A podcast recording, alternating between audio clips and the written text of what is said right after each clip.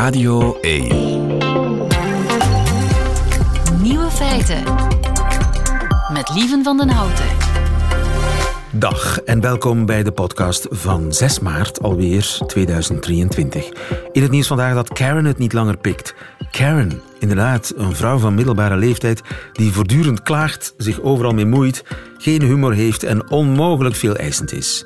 Het is een meme op het internet al sinds 2010. Een Australische comedienne heeft nu een hele voorstelling gemaakt over Karen. Met als conclusie: ze haat nog altijd alles en iedereen. Karen zelf is daar niet blij mee. De vereniging Karens United, die bestaat, een wereldwijde groep van Karens, die waarschuwt dat grappen over Karen kwetsend zijn voor vrouwen die Karen heten. En dat het een manier is om vrouwen met een mening het zwijgen op te leggen. Ze eisen dat de voorstelling wordt geschrapt. Wie zei ook alweer dat Karen geen humor heeft? De andere nieuwe feiten vandaag. Eén op de drie medische studies is frauduleus. Minder werken is niet noodzakelijk minder kans op burn-out.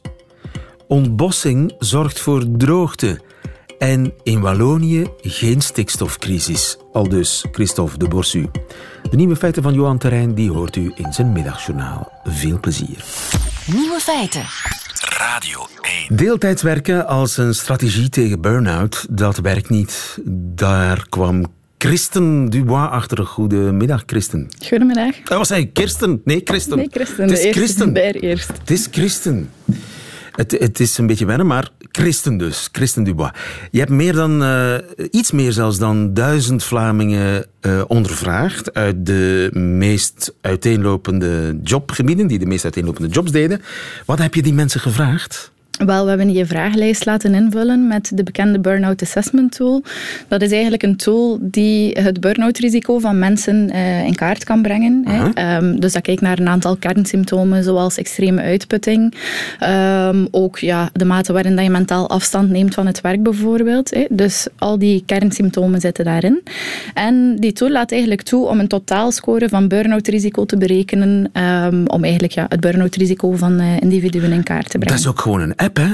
Dacht ja, ik. klopt. Ja, klopt. dus je kunt met een app je eigen burn-out factor of burn-out risico berekenen. Ja, inderdaad. En uh, de standaard heeft dat ook een tijdje op de website gehad. Um, ik weet niet of dat, dat nog steeds het geval is, maar daarmee konden Vlamingen dus eigenlijk zelf gaan kijken van in welke categorie zit ik. Er zijn drie categorieën, dus je hebt eigenlijk de groene categorie waarin dat je vrijwel geen risico op burn-out hebt. Dan heb je de oranje categorie die zo'n beetje de gevarenzone wordt. En dan de rode categorie die eigenlijk um, zegt dat je een heel hoog risico op burn-out hebt. En dus, dat, dat heb je, die app heb je uh, aan meer dan duizend, duizend en zes waren het er om precies te zijn, Vlamingen voorgelegd. Die hebben dat uh, helemaal doorsparteld, die app. Die hebben een score gekregen. En dan? Ja, en dan uh, ben ik natuurlijk met die dataset aan de slag gegaan. En ben ik gaan kijken van ja, waar zitten er hier verschillen. Um, het leuke was dat in onze dataset dat je eigenlijk verschillende types deeltijdse werkregimes. Hey, dus je had mensen bijvoorbeeld die in een vier-vijfde stelsel zaten, die dus 80% werken. Je had ook mensen die bijvoorbeeld halftijds werkten, ja, 50%.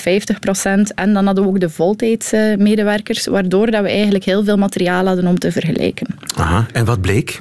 Wat bleek is dat eigenlijk um, deeltijdse medewerkers niet minder kans maken om een burn-out te ontwikkelen dan hun voltijdse collega's. Zelfs niet de mensen die echt 50% werkten? Nee, en dat verbaasde mij enorm, want ik dacht van oké, okay, vier vijfde, daar kan ik me nog iets bij voorstellen dat dat niet per se zich uh, aftekent in een hoger burn-out risico.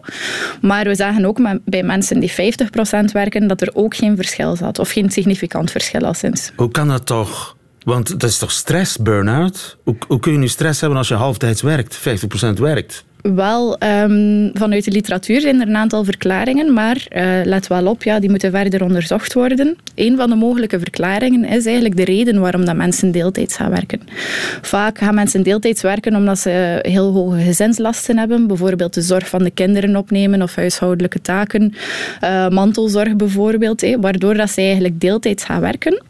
Um, en dan moet verder onderzocht worden of dat eigenlijk die zware eisen die zij thuis hebben, hè, naar, uh, naar opvang van de kinderen bijvoorbeeld, of naar huishoudelijk werk, of dat dat een klein beetje uitbalanceert. Dus wij denken altijd burn-out heeft te maken met de situatie op het werk, maar het kan ook te maken hebben met de situatie thuis. Wel, onderzoekers um, hebben eigenlijk heel lang vastgehouden aan dat een burn-out vooral te wijten is aan de jobkarakteristieken. Hè, dus de fameuze uh, work demands en uh, resources en de hulpbronnen die zij krijgen. Dat is nog altijd zo. Maar um, ja, de wetenschap komt er nu eigenlijk op uit dat dat eigenlijk een samenwerking is tussen de demands, hè, de vereisten die je thuis hebt in je thuissituatie, maar ook in interactie dus met de eisen op het werk. Nu, een andere verklaring vanuit de literatuur is ook, maar dat is al een iets oudere verklaring, dat zouden we ook opnieuw moeten onderzoeken, is eigenlijk dat uh, deeltijdse medewerkers meer arbeidsdichtheid ervaren. Wat bedoel ik daarmee? Dat is eigenlijk dat zij meer taken te presteren hebben in vergelijking met de beschikbare tijd die zij daarvoor hebben. Een heel concreet voorbeeldje uh, kan je vinden in het onderwijs.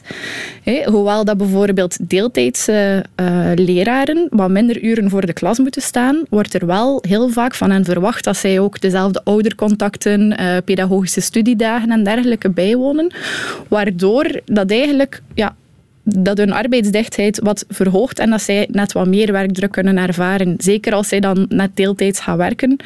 Om uh, ja, met die familieeisen om te gaan, kan dan net tot wat meer druk zorgen. Juist, want zij moeten dan binnen die beperkte uren eigenlijk veel harder werken. Daar komt het eigenlijk op neer. Nu, strookt dat met ander onderzoek? Verbaast, eh, verbaast jou het resultaat van je eigen onderzoek? Ja? Wel, eigenlijk hadden we indicaties in de literatuur um, dat zowel leraren als dokters eigenlijk een gelijkaardig burn-out risico hadden als hun voltijdse uh, collega's. Maar dat is nog nooit onderzocht geweest op grotere schaal. Hè. Dus dat was een beetje de opzet van de studie van we gaan een hele heterogene uh, populatie gaan onderzoeken. Hè. Wat wil ik daarmee zeggen is dus uh, mensen uit verschillende jobdomeinen, in verschillende werkregimes, um, in, in verschillende jobs en daar eigenlijk gaan kijken van wat is hier eigenlijk de algemene trend. Dus dat ligt wel in lijn met de voorgaande literatuur. Um, natuurlijk, intuïtief voelt dat een beetje raar aan, omdat je zou denken van ja, als je minder werkt, heb je ook minder kans op burn-out. Maar dat is dus niet het geval. Um, en wat is dan wel de oorzaak van de burn-out? Hebben we daar enig idee van?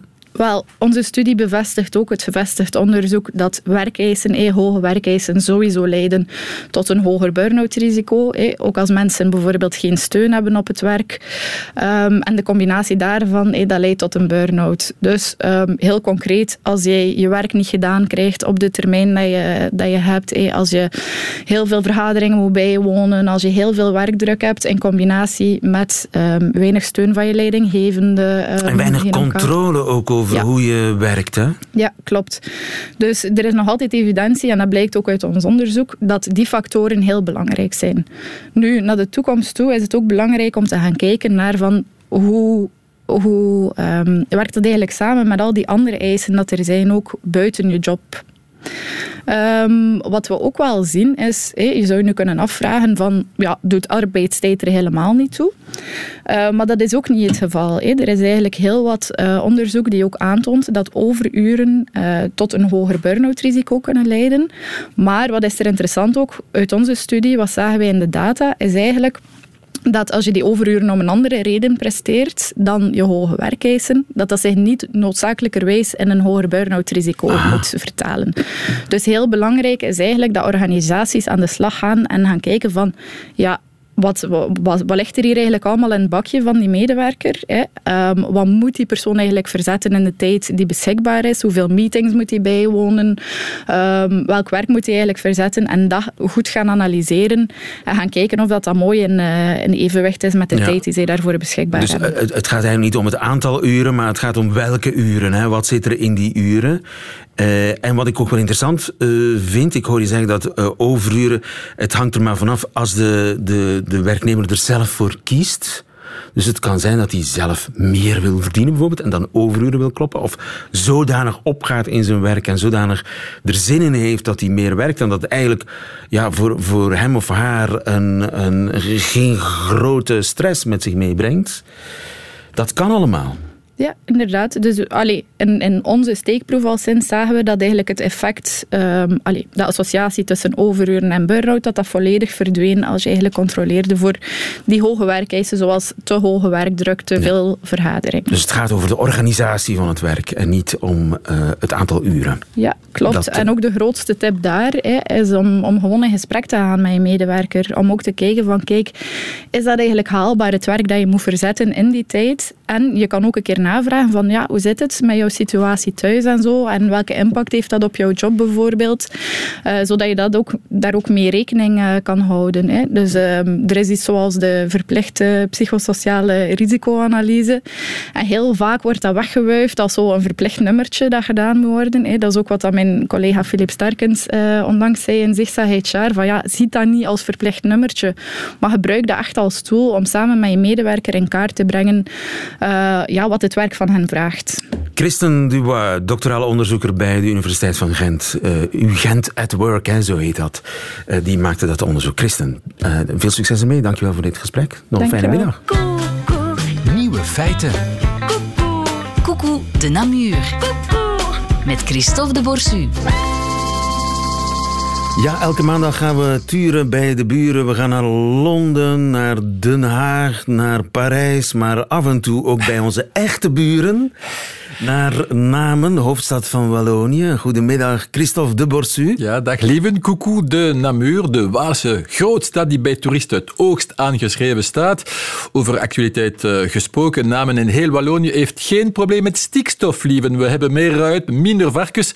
Wanneer kom je dus in Namen uh, in levende lijven? Zo snel mogelijk. Ik zal er zijn voor jou, lieven. Eerste raadsel, kun je me zeggen wie nu spreekt en in standaard Nederlands vertalen wat de meneer in kwestie zegt. Ik versta hem niet zo goed. Maar te laat, te laat. Dat ga jij niet bepalen, hè? Dat ga jij niet bepalen. Dat ga jij niet bepalen, hè? Te laat, te laat. Dat zul jij niet bepalen. Dat is toch nog mooier, veel mooier als je het zelf zegt. En uiteraard Jan Jan Bon, uh, Vlaamse minister-president. Uh, ja, inderdaad, hij spreekt tussentaal. Zo'n tussentaal bestaat niet, lieve in Franstalige België. Wij Walen voelen waarschijnlijk minder de nood om ons van Frankrijk te onderscheiden dan de Vlamingen ten opzichte van Nederland. Het standaard Nederlands is inderdaad afkomstig van dialecten uit een vreemd land, namelijk Nederland, heb ik onlangs vernomen. Terwijl het Frans voor een deel in Wallonië zelf is ontstaan. Is dat zo? Ja, absoluut. De eerste administratieve tekst die ooit in het Frans werd opgesteld, is het charter van Chèvre. Chèvre, weet je wat het is? Chèvre, provincie uh, Perfect. Uh, die tekst dateert uit de 12e eeuw. Een Waalse tekst dus als eerste administratieve tekst ooit in het Frans. Wat ook opvalt in, is, in deze kwestie is dat het Vlaamse gekibbel over de tussentaal ook in het zuiden van het land is besproken, lieve. Meer bepaald op La Première, de tegenhanger van Radio 1. U hoort het nu, het bestaan van die Vlaamse tussentaal dient een beetje als excuus voor de Franstaligen om standaard Nederlands niet te moeten leren. Onze redenering luistert als volgt.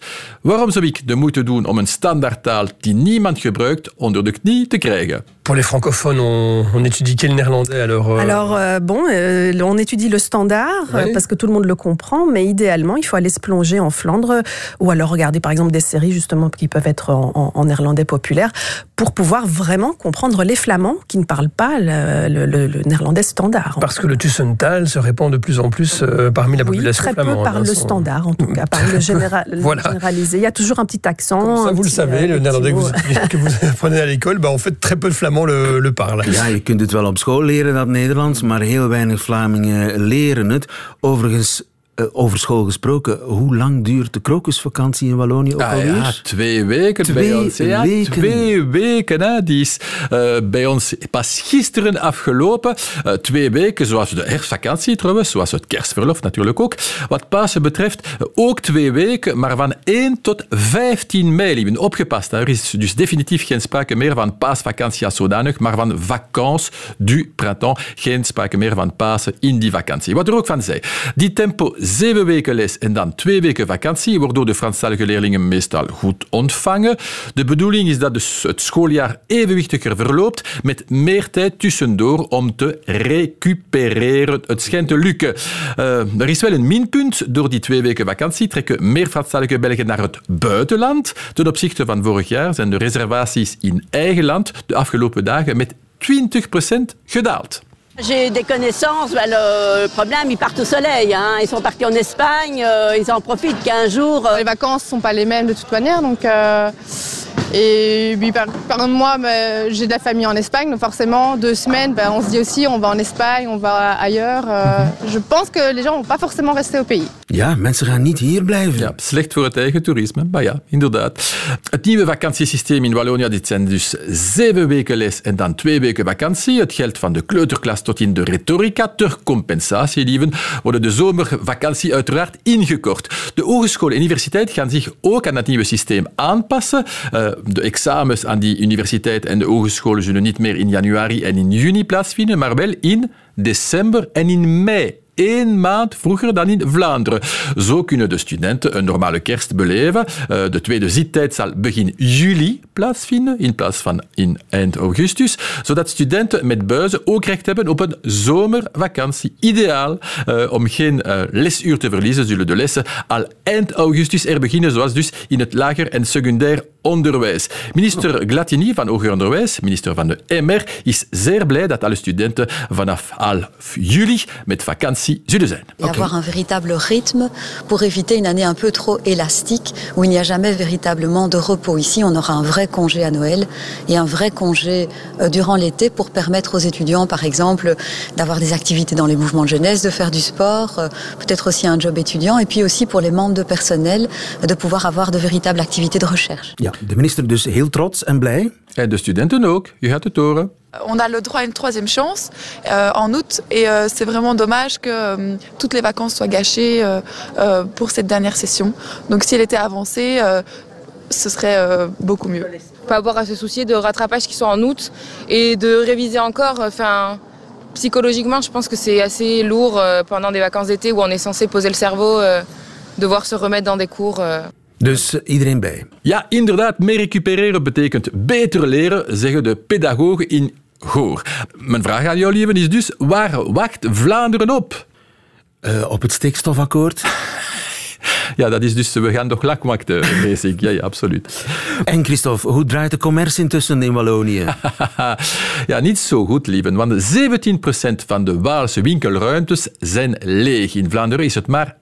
11 procent. Daarom wil de Waalse regering 6000 euro geven aan wie een winkel in Wallonië opent. Met zo'n premie zou je het willen doen, uh, lieven? Uh... Voor 6000 euro? Voor 6000 euro een winkel openen? Ja, ja, dat is hmm. inderdaad te weinig. Dat vinden de uh, Waalse winkeliers ook. Hè, 6000 euro. Het is niet relevant, het is niet genoeg voor hen. Zit het probleem rond die 17 procent lege winkelruimtes dieper. Er zijn namelijk te weinig parkeerplaatsen. Er bestaan ook te veel winkelcentra buiten de stad. Hier zijn commerçanten uit Namen. Je pense que la raison, c'est peut-être euh, un, manque de, un manque de passage, euh, un manque de visibilité. Il y a beaucoup de personnes qui se disent on va pas venir à Namur parce que on sait que ça va être embêtant pour se garer, on va devoir payer un parking qui va coûter extrêmement cher. Nous, on perd beaucoup, beaucoup d'habitants chaque année et les habitants sont nos premiers clients. Donc ça, c'est vraiment remettre de l'habitat en centre-ville. Ça, c'est vraiment, je pense, un facteur très, très important. Ja, mensen lopen ook weg ja. uit de stad en dat uh, voelen de commerçanten in de stad zelf. Ja, ze willen een tuin, maar een tuin is dus uh, niet goed voor de commerce. De klanten zijn ook zeer ongerust, zoals Denise, mijn buurvrouw inname. En Namur, il n'y a plus rien. On ne voit plus de commerce. Rue de Fer, rue de Lange, quelques-uns. Mais Namur devient pauvre. Ja, Namur devient ja, pauvre. Ja, zij overdrijft een beetje, Denise. Ik ken haar, Denise. Ja, u overdrijft een klein beetje trouwens. Ik stel voor alweer, lieve, dat je naar Namen komt winkelen. Hè. Er blijven fantastische winkels open. In elk geval, koekoe uit Namen. Tot volgende maand. Ik kom met de trein. Ja, nog beter. Nieuwe feiten. Het is altijd een ramp, een bosrooien, maar nu is er ook een bijkomend nadeel ontdekt. Bart Muis, goedemiddag. Goedemiddag. U bent professor bosecologie aan de Universiteit van Leuven. Het zijn collega's van u in Groot-Brittannië die hebben onderzoek gedaan naar het verband tussen ontbossing en droogte. Naar welke bossen hebben ze zo gekeken? Ze hebben specifiek naar tropische bossen gekeken. En dat zijn ook de bossen waar uh, het grootste probleem mee bestaat. Uh, de grootste druk van ontbossing. Hè. De laatste jaren zijn er bijna jaarlijks uh, 15 miljoen hectare van dat tropisch bos verloren gegaan. Dus dan hebben we het over het Amazonewoud, Congo, neem ik aan? Het Congo-bekken en dan ook ja, uh, Indonesië, Maleisië, dus het Verre Oosten. Maar zij hebben zich gefocust op uh, het Amazonewoud en het Congo-bekken. En dus dan hebben ze uh, gezocht naar verbanden tussen ja, een droger klimaat en minder bomen. Ja, dat klopt. En dat idee is natuurlijk al heel oud. Uh, reeds Plato beschreef de situatie dat Attica helemaal ontpost was en als een menselijk, menselijk skelet leek, waarbij uh, het droogte en zo optrad. Dus dit idee is al heel oud. Maar het is heel moeilijk om dat te meten en dat te bewijzen. En dus uh, deze collega's hebben hier meer bewijs op tafel gelegd dan er uh, tot nu toe was. En hoe werkt dat dan met satellietbeelden van ontbossing, neem ik aan? Ja, het is eigenlijk wat men noemt een meta-analyse. Ze gaan dus verschillende studies naast elkaar leggen. En die studies hebben verschillende methoden gebruikt. Sommige hebben gewoon naar weerstations gekeken en dan gaan vergelijken of weerstations uh, waar er uh, geen ontbossing had plaatsgevonden of die nog meer uh, neerslag gaven dan die waar er recent wel ontbost was in de laatste twintig jaar. maar er zijn ook satellietdata gebruikt. En, zoals je weet gebruiken we weersatellieten satellieten om, om, om de neerslag uh, te voorspellen. En uh, die meteosatellieten kunnen, kunnen eigenlijk zien waar het aan, aan het regenen is of waar het uh, gaat regenen. en er worden ook modellen gebruikt die dan op hun beurt die satellietdata en die data van de weerstations gaan gebruiken en daar iets coherents van maken. Ja, en dus voor het dus eerst is er nu technieken, ja. een bewijs, voilà. de combinatie van die technieken geeft bewijs dat er wel degelijk een verband is. Ja, ja. Uh, er is duidelijk een verband en het is ook een sterk verband. Dus met andere woorden, ontbossing leidt tot een droger klimaat met minder neerslag. En is, is dat een enorme invloed of een beetje invloed? Ja, toch wel uh, genoeg dat dit uh, gevolgen heeft, bijvoorbeeld voor uh, opbrengsten van landbouw en, en, enzovoort. Hè. Dus als men grootschalig gaat ontbossen over heel grote gebieden, dan gaat men eigenlijk een, een minder regenrijk klimaat creëren en op de duur dus ook minder landbouwopbrengsten hebben. Dus de kunst bestaat er eigenlijk in om in de tropen een, een, een, landbouw te bedrijven die, die er groen uit blijft zien. Dus met veel bomen, een soort agroforestry systemen, of daartussen ook grote gebieden bos intact houden. Ja, dus het heeft ook invloed op de regenval buiten het woud, in, de, in, in een groter gebied eromheen. Ja, dus deze studie uh, heeft zich beperkt tot uh, de zones er net naast. Ze hebben eigenlijk telkens paren van pixels, uh, dus van ja, sat, uh, deeltjes van satellietbeelden gaan bekijken, die net naast elkaar lagen. En ze hebben dat bekeken een kilometer naast elkaar, of 20 kilometer naast elkaar, of 200 kilometer naast elkaar. En ze hebben eigenlijk de beste of de sterkste effecten gezien wanneer dat ze zo van die blokken van 200 kilometer die naast elkaar liggen gaan vergelijken. Ja. Maar wat zij niet bekeken hebben, maar waar ook reeds evidentie voor bestaat door ander onderzoek van andere onderzoekers, dat is uh, dat uh, die invloed nog op veel groter afstand werkt. Bijvoorbeeld dat de wouden van Europa en uh, uh, dus de boreale wouden van Rusland een invloed zouden hebben op de neer, neerslag in de belangrijke landbouwgebieden van China. En omgekeerd, en ook in Zuid-Amerika het Amazonewoud een grote invloed zou hebben op de graanschuur van Argentinië. En men heeft dat kunnen onderzoeken door eigenlijk te kijken van uh, waar neerslag valt, uh, van waar die wind kwam, met welke windsnelheid. En op die manier kan men eigenlijk reconstrueren van waar ja. het water eigenlijk kwam. En we hebben altijd geleerd op school dat het water uit de zee komt, maar meer dan 40% van de neerslag wordt gerecycleerd over het land Aha. door bossen. Dus de bossen dus trekken eigenlijk bossen de zijn eigenlijk dieper in het land. Bossen zijn een soort van waterpompen. Ze pompen het water uit de grond dat dan laten verdampen en zo ontstaat er regen. Ja, u, u zegt het eigenlijk perfect. Hè? Uh, er is, is water toeval, die direct verdampt uh, vanaf de bladeren van de bomen, zelfs zonder dat het ooit in de grond gaat. Dus men noemt dat interceptie-evaporatie. En dan is er een hoeveelheid water die in de bodem dringt, door de bomen terug opgenomen wordt en dan weer gaat transpireren. En vroeger beschouwde men dat allemaal eigenlijk als water die verloren was. Hè. Als bomen veel verdampen, ja, het is water die verloren is. Maar dat is eigenlijk een fout. Dat water wordt gewoon gerecycleerd en het komt ergens anders opnieuw terecht. En zo kan dat verschillende keren na elkaar gebeuren. En mogen we eigenlijk nooit water die verdampt door bomen als verloren beschouwen. Het komt telkens weer ergens anders uh, opnieuw neer als regenval. En het gaat telkens weer bijdragen tot, uh, tot, tot groei van planten. Ja, en als een bos dus krimpt met 1%, dan zal de regen ook een beetje, niet met 1%, maar wat minder neem ik aan, maar toch ook met een, een, paar uh, procentpunten, uh, of, of, onderdelen van procentpunten krimpen.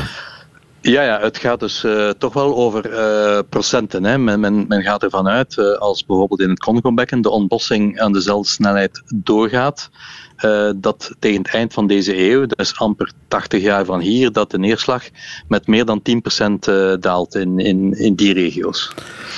10% dus, minder ja, regen, dat is gigantisch. Ja.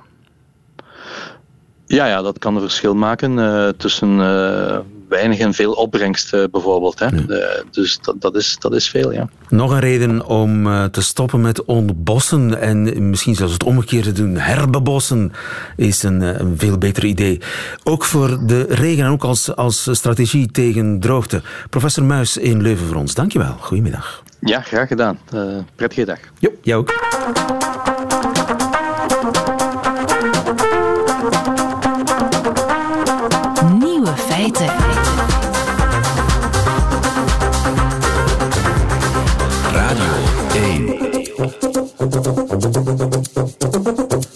Bijna 1 op de 3 medische studies is frauduleus. Dat zegt Ben Mol. Goedemiddag. Goedemiddag. Professor Vroetkunde in Australië. U heeft gezocht naar fraude in medische wetenschappelijke studies. Hoe kwam u daarbij? Ja, ik ben zelf uh, onderzoeker. Ik heb lang in Nederland gewerkt, sinds negen jaar in Australië. Dus ik doe zelf veel van dit soort onderzoeken. Maar op een gegeven moment zag ik onderzoeken van anderen, waarbij opviel dat die wel heel snel patiënten includeerden, uh, toch onmogelijke aantallen hadden uh, en statistiek die niet goed is. En toen heb ik me daar wat in verdiept. En dan blijkt toch dat heel veel van die studies ja, niet op waarheid berusten en, en, en soms zelfs helemaal verzonnen zijn. Ja, maar één op de drie, ik vind dat heel erg veel. Ja, maar ik denk dat dat voor een deel komt dat als je studies verzint, dan kost het niet zoveel geld en dan gaat dat vrij snel. Dus er zijn inderdaad een aantal uh, gebieden en landen in deze wereld waar heel veel studies uh, vandaan komen. En over welke gebieden hebben we het dan? Um, nou, met name het Midden-Oosten. Um, maar ook uh, India en China zijn uh, ja, landen waar dit soort praktijken voorkomen. En hoe, over hoeveel frauduleuze studies gaat het in totaal? Honderden? Ik denk, als je het over de hele geneeskunde bekijkt, misschien wel honderdduizenden. Maar in mijn vakgebied, vroedkunde of zoals ik zeg verloskunde, uh, heb ik het over een kleine duizend studies uh, tenminste.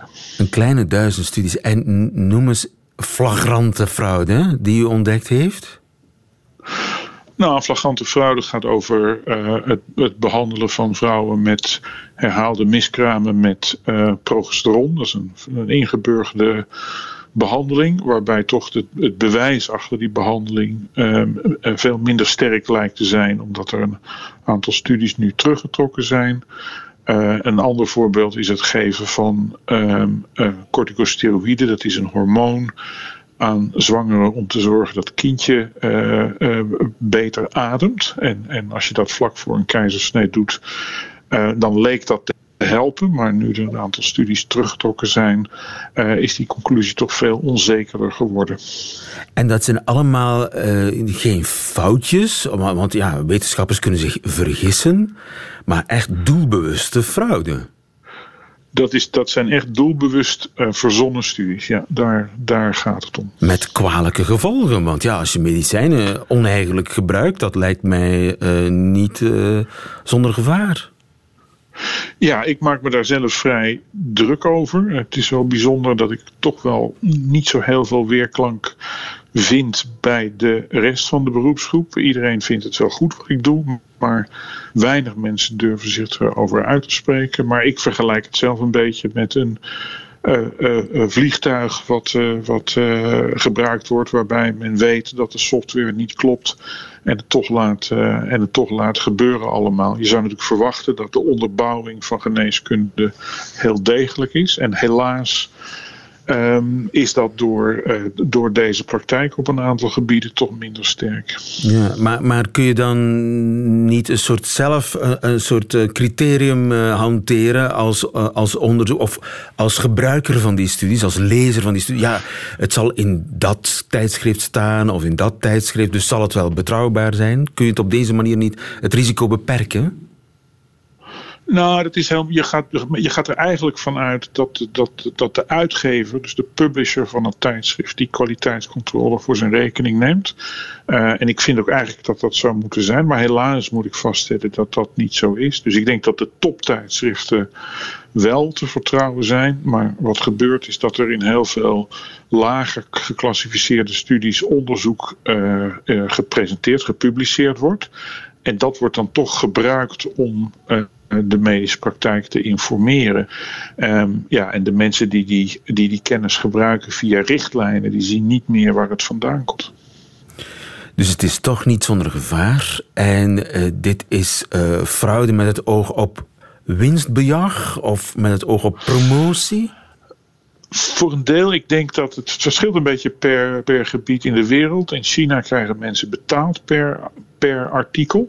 Maar ik denk dat het, het meest gebruikte argument toch wel um, academische promotie is. Waarbij ik ook moet zeggen dat soms de eisen die um, in bepaalde landen gesteld worden ook echt onredelijk zijn. Dus als jij ja, eh, gedwongen wordt om een bepaald niveau publicaties te halen, terwijl het eigenlijk niet mogelijk is in de setting waar je werkt, ja, dan werk je dit soort fraude natuurlijk wel in de, in de hand. De, ja. dit soort incentives um, zouden ook weggenomen moeten worden. Ja, en dan ga je copy-pasten, dan ga je de cijfers aanpassen, dan ga je... Ja, ja en, en, en combineer dat met een cultuur waarin um, ook mensen om jou heen of jouw opleiders dat doen en iedereen er ook mee wegkomt.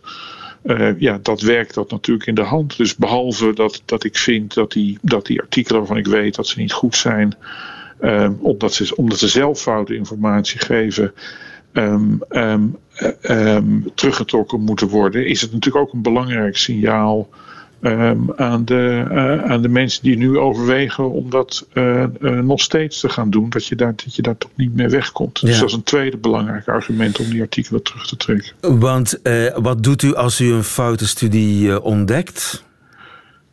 Ik schrijf dan of naar de auteur met vragen, of ik schrijf naar de uitgever en, en, of de editor van een tijdschrift. En daar zit een belangrijk uh, probleem ook. Dat het proces waar, waarbij die editor moet reageren.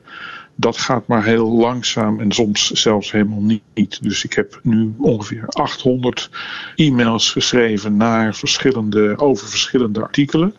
Maar slechts een kwart van die vragen is binnen een jaar afgehandeld. En drie kwart laat dus een, een jaar of langer op zich wachten.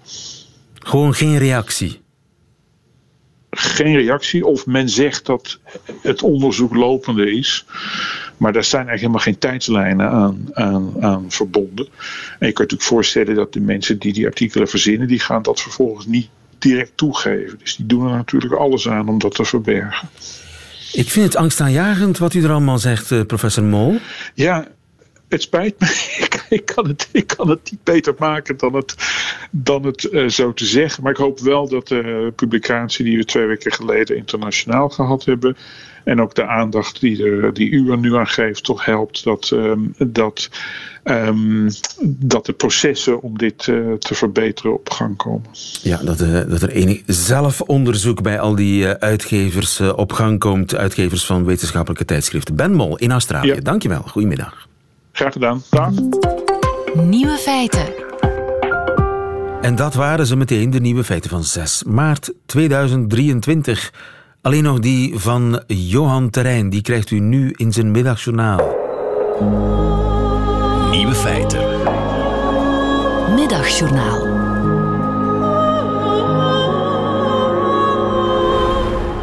Beste luisteraar, onlangs kreeg ik per abuis een prachtig kort verhaal toebedeeld. Ik noem het een kort verhaal, een ander zou het een anekdote noemen, de meer onverschillige onder u misschien zelfs een fait divers. Ik dank het verhaal aan mijn achternaam en aan het feit dat er nog mensen op deze aardkluit met dezelfde naam rondlopen. 1044 in België, om precies te zijn. Het merendeel in Zuidwest-Vlaanderen en dan nog een stuk of wat in Gent en Antwerpen. Ik mis de broodjes van je zus schreef iemand mij plots via mijn sociale media.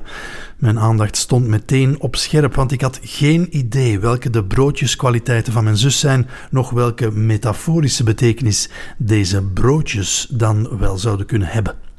Ik las verder het zeer korte verhaal van deze nobele onbekende. Ik had ooit een favoriete broodjeszaak in Gent. Voor de broodjes en voor de ogen van de juffrouw van de broodjeszaak. Ik wist niet zo goed hoe ik dat moest brengen, dus ik vervalste stiekem de beloning op de klantenkaart naar een kus van Dina. Ze vond het grappig. We volgden elkaar op Facebook en lachten sindsdien hoogstens schaapachtig naar elkaar als we elkaar kruisten. Einde verhaal. Nu heb ik geen zus die Dina heet, maar ik kon het niet nalaten de genoemde naamgenoot op Facebook op te zoeken. Ik keek in de ogen die deze kortverhaalschrijver hadden betoverd. Hij had zijn kus nooit gekregen, zijn volle spaarkaart zelfs nooit gepresenteerd, liet hij nog weten. Maar ongetwijfeld moet de broodjesjuffrouw bij eerdere beurten zijn krabbel op de spaarkaart hebben zien staan. En ze had het dan grappig gevonden, of misschien gedacht: ik hoop dat deze kaart nooit vol geraakt, of wat goed gevonden van die moedige snaak. Dat zullen we wellicht nooit weten. Tenzij we het haar gewoon vragen, natuurlijk. Ik liet de kortverhaalschrijver weten dat ze volgens Facebook intussen in een pizzeria werkt. Ze zou je een extra topping op je pizza moeten geven voor de moed die je had om op een spaarkaart om een kus te bedelen, schreef ik hem. Maar hij wilde het graag bij het oude verhaal laten. Ze zou het toch enkel uit medelijden doen, dacht hij. Daar ging ik dan weer tegenin. Ik schreef: Het is niet omdat je de kus niet kreeg dat ze je niet moedig vond. En dat vond hij dan ook weer waar. Ik weet niet waar deze beide levens ondertussen naartoe zijn gedreven, beste luisteraar. Dat van de broodjesjuffrouw en dat van de kortverhaalschrijver. En het zijn uiteraard uw of mijn zaken ook niet, maar ik word wel geraakt door de schoonheid in deze moedige daad. Of het nu gaat om iets groots, of om iets kleins als een kus van de broodjesjuffrouw, die schoonheid moeten we blijven zien in plaats van het niet bereikte doel.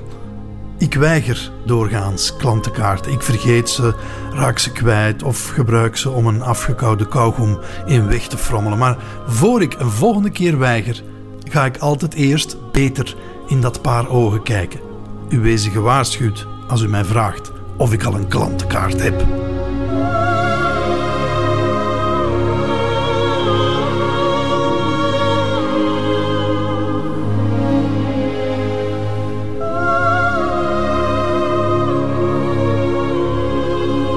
Middagjournaal met Johan Terrein. Einde van deze podcast. Doet u liever de volledige nieuwe feiten, dat wil zeggen met de muziek erbij. En alle toeters en bellen, dat kan natuurlijk live elke werkdag tussen 12 en 1 op Radio 1 of on demand via de Radio 1 website of app. Tot een volgende keer.